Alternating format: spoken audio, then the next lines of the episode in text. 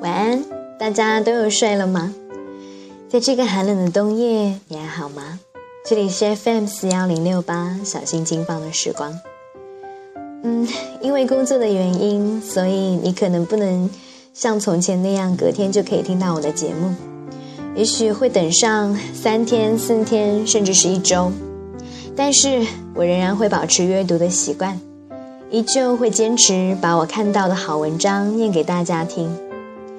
电台开播要快满一个月了，在这里要谢谢大家的支持和喜爱，我会继续努力。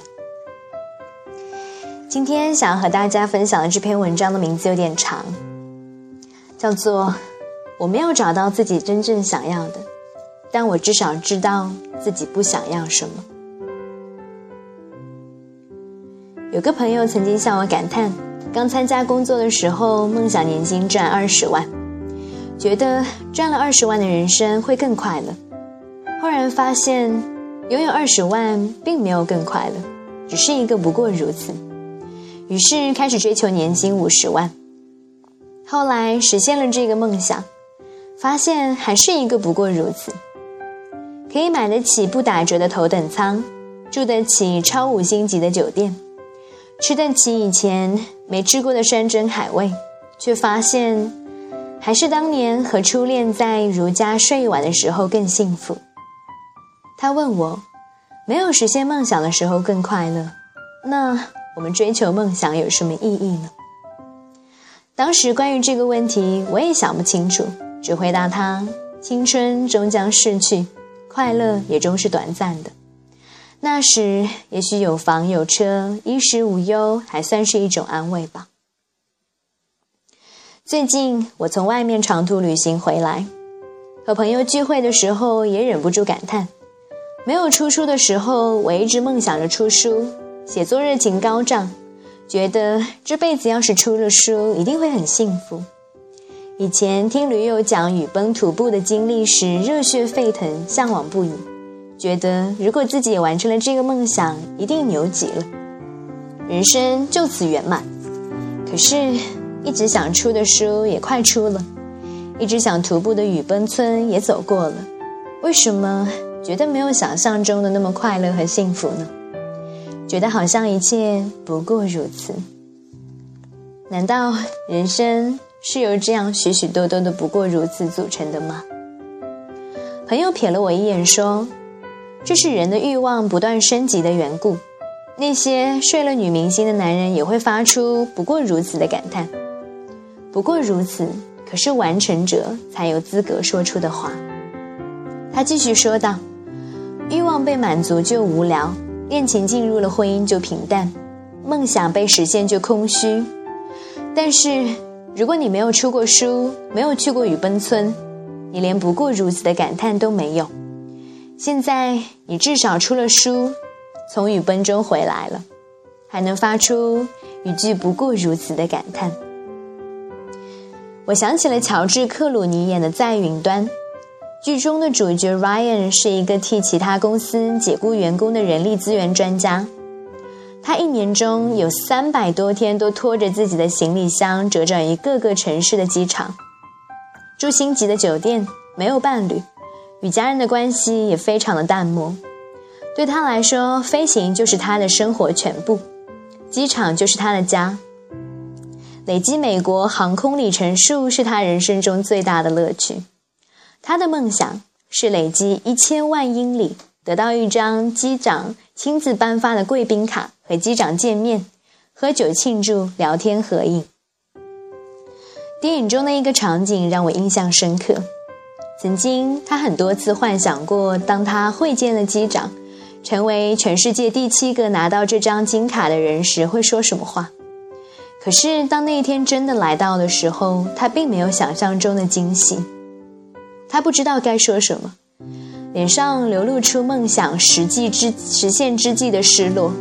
也许他发现，千辛万苦追寻而来的东西不过如此。他真正想要的，并不是每天的飞行术，而是一份爱，一个归宿，一个疲惫时可以停靠的避风港。看到这里，我不禁感叹：人在实现梦想的时候，并没有那么快乐。梦想没有实现的时候，至少他还有一个梦想；而他一旦实现了，就什么也没有了。可是，如果他没有得到那张全球限量的金卡，没有与机长见面，也许他永远都不会知道实现梦想是什么样的感觉，永远都不知道自己真正更想要的是什么。这样一想，也许就能释怀了。我不知道自己真正想要什么，但是至少我知道了一样东西，并不是自己真正想要的。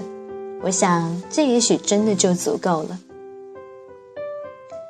《牧羊少年奇幻之旅》中，那个水晶店的老板梦想着跨越沙漠去麦加朝圣。年少的时候，因为太穷没有旅费，为了实现这趟旅程，开了。可是等了有钱以后。却不再愿意撒手生意去实现梦想了。男孩问他为什么不去卖家，他回答道：“因为卖家是支撑我活下去的希望，使我能够忍受平庸的岁月，忍受橱窗里那些不会说话的水晶，忍受那间糟糕透顶的餐厅里的午饭和晚饭。我害怕实现我的梦想，实现之后我就没有活下去的动力了。”你的梦想是羊群和金字塔，你与我不同，因为你希望实现你的梦想，而我想保有去卖家的梦想。我曾经无数次的想象过如何穿越沙漠到达安放圣石的广场，在触摸圣石之前，围着它绕行七圈。我也曾经想象过有些人站在我的身旁，有些人站在我的前面。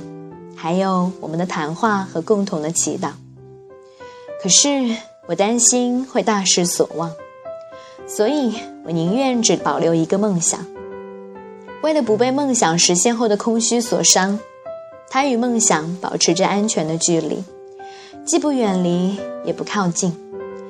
尽管我知道，并非所有的人都以一样的方式对待梦想，但是就因为实现梦想的时候更空虚。我们就不去实现梦想了，这不是是不是太软弱了呢？我问自己，如果一早就知道实现这些梦想并不会给我带来太多的快乐，只是一个不过如此而已，我还会这么努力去追求它吗？我想我是会的，至少现在有本署上自己名字的书，至少有一张梅里雪山国家公园的门票。至少还有一生不过如此的感叹。就算连这些结果都没有，我还有过程，我还有一个努力追求的过程。